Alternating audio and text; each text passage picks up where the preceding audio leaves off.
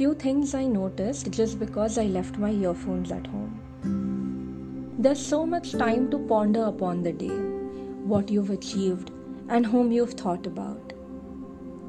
The city seems more at peace with its crowd bustling about and honks shrieking in the traffic than with empty roads.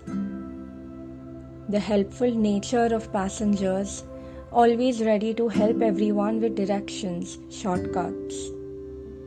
Footpaths hold aspirations and closures both. People are either rushing to reach something or are running to forget someone. Observations increase when there's no music to distract you. Look, the sky is even more beautiful. People are awfully quiet when asked about their dreams.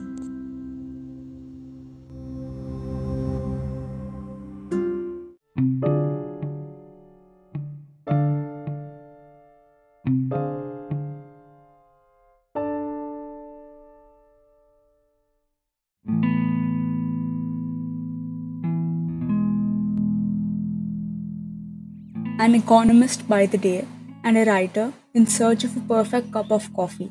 Yashika can be found curled up near a window, lost in a book on a rainy day. She started writing because to her, it felt like coming home and exploring a different world of stories at the same time. She finds comfort in knowing that she will always have writing by her side despite everything life has in store.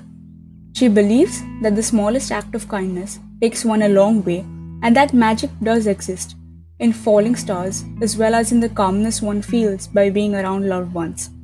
Some of her other favorite things include handwritten letters, the smell of old books, and comfortable silences.